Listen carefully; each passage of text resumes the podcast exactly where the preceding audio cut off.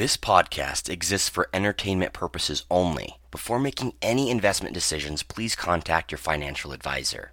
Welcome back to Man vs. Market. This is episode 17 of the podcast where we analyze everything macroeconomic and stock market related so that you as an investor can be ready to trade this next week in the markets and beyond. Again, thank you, thank you, thank you, thank you for all of the support thus far. It has been an unimaginable journey, and I could not have done it without you guys. If you like this content, please consider sharing it with a friend, and also please leave a review wherever you listen to this episode. It helps me grow the podcast and allows me to spend more time making content like this. Alright, let's jump right into the economic news that we need to be aware of. Let's start with the biggest news first.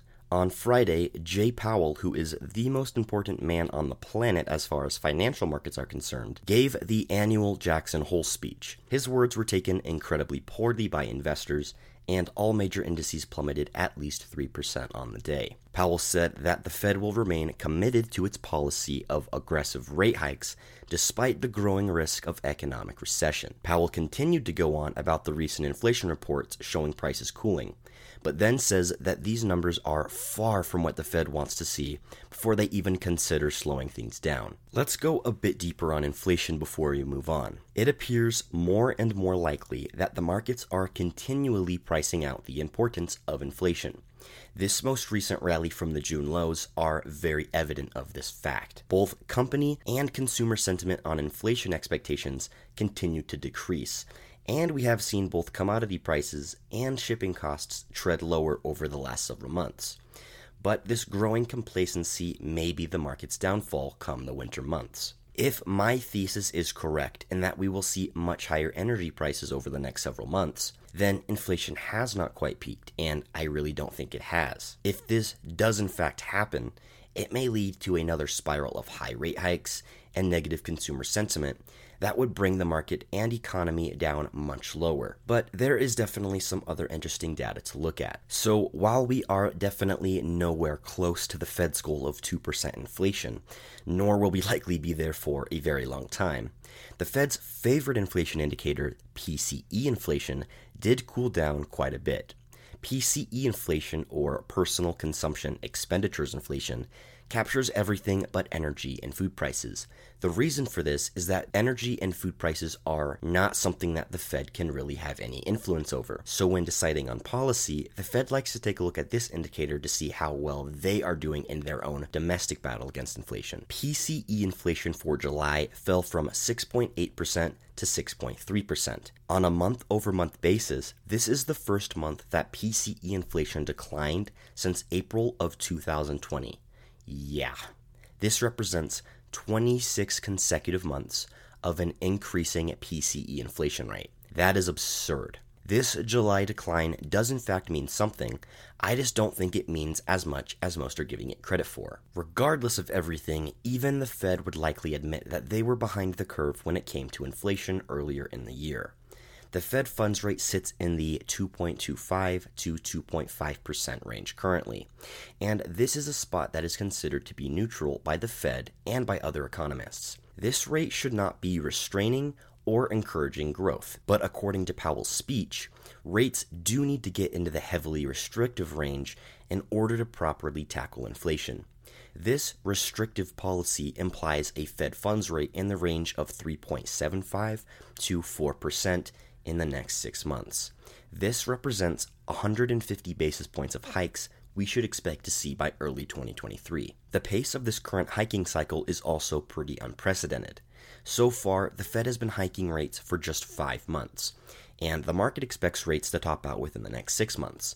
This is wildly lower than the average hiking cycle since 1985, which is typically about 21 months. As of today, August 28th, the market implied probability of a 75 basis point hike in the September FOMC meeting jumped dramatically after the speech the market is now implying a 61% chance of a 75 basis point hike and a 39% chance of a 50 basis point hike. This is a huge swing in sentiment from the week prior when a 50 basis point hike was the heavy favorite. Taking a look at the foreign exchange markets, the euro continues to sell off dramatically and the dollar continues to rally dramatically. The euro was trading at around 99.7 cents on Friday, giving us the first weekly close under parity, meaning a 1 to 1 exchange ratio, since 2002.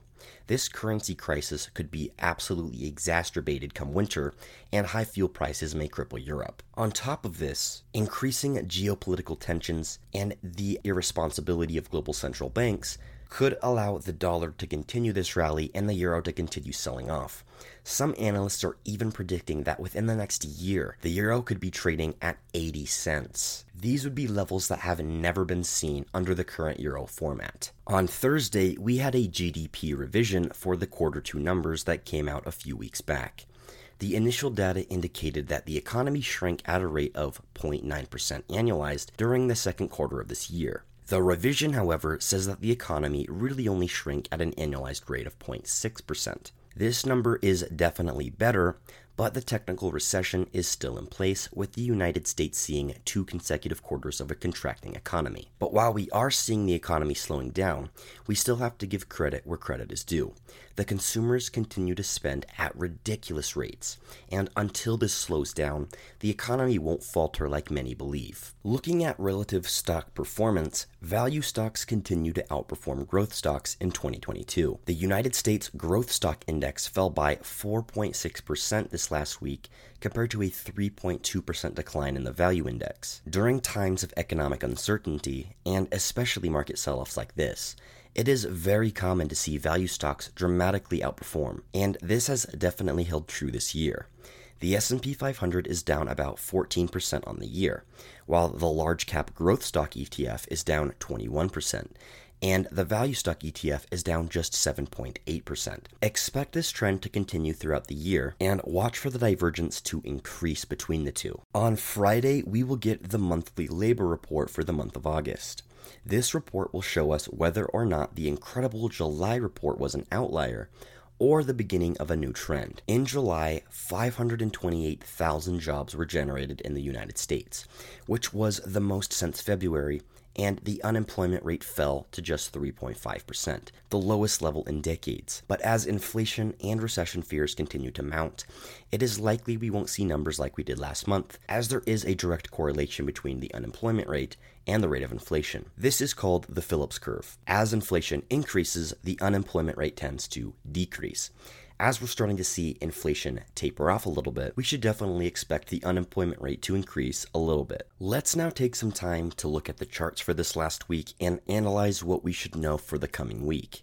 First, looking at the indices, the S&P 500 finished the week down about 4%, the Dow Jones finishes down about 4.2%, and the Nasdaq finishes down 4.4%. This is the second weekly decline for stocks in a row after four straight green weeks.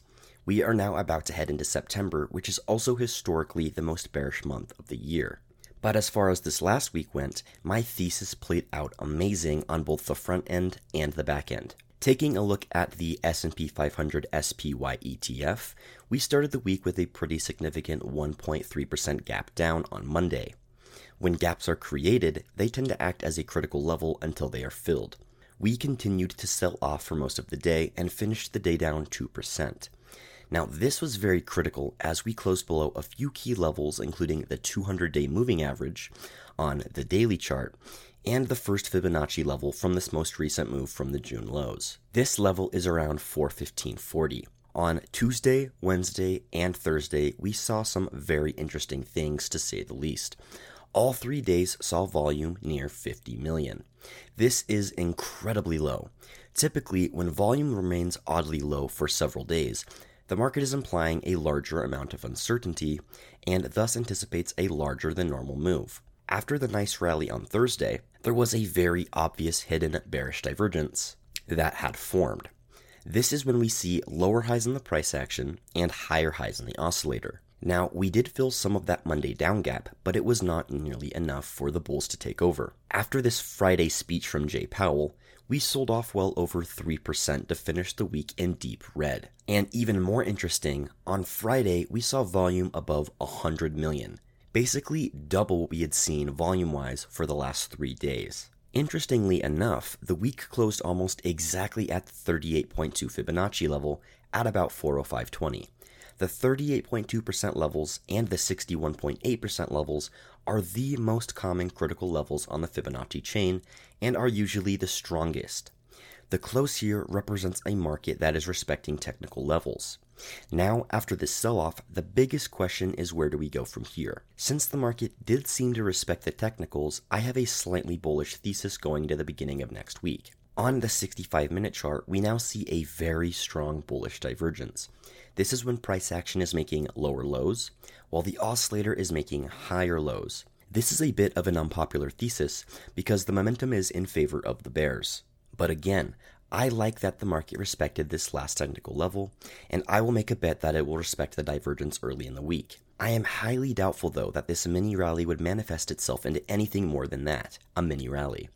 I doubt we would see anything above the last Fibonacci level at 415.40, and if we do manage to pump, I will be using it merely as a better entry for a future short position. Again, I feel like I need to make this very clear. I will not be playing the upside given the current state of the market. The momentum is heavily in favor of the Bears, and I will not be trying to catch a falling knife. I am simply saying I want to find a better entry for a short position. If we do keep selling off early in the week, I may then consider adding a short position there. But what I am saying is I do think that the Bulls are going to at least make a small attempt at pushing us upwards. If not, then it is not the biggest deal in the world, as I'm not actually going to be playing a bullish position.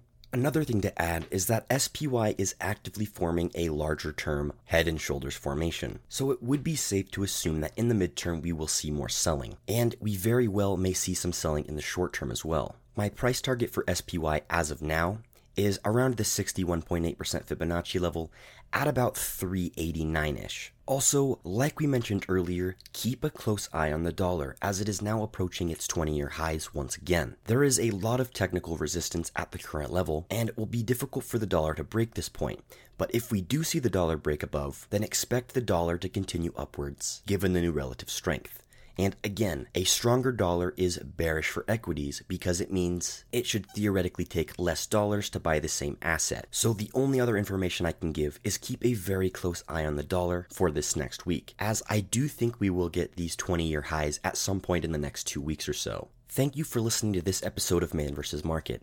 Again, if you enjoyed it or learned anything today, please consider sharing with your friends and leaving a review wherever you listen to this episode. On that note, I will talk to you guys next week.